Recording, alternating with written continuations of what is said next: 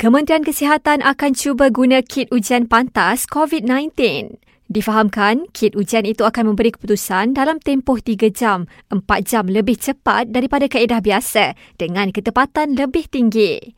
Dalam pada itu, orang ramai diminta agar melakukan penjarakan sosial sekurang-kurangnya 1 meter. Menteri Kesihatan Datuk Seri Dr. Adham Baba berkata, ia bagi mengekang penularan wabak COVID-19. Beliau juga menasihatkan orang ramai untuk elak berada di tempat sesak dan mengadakan perhimpunan buat masa ini. Sementara itu, pejabat KWSP di Jalan Raja Laut Kuala Lumpur ditutup hingga Jumaat ini bagi proses disinfeksi ruang pejabat dan kawasan persekitaran.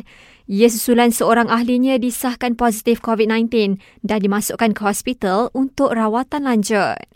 Malaysia kini merekodkan 129 kes COVID-19 dengan 25 daripadanya sudah sembuh sepenuhnya.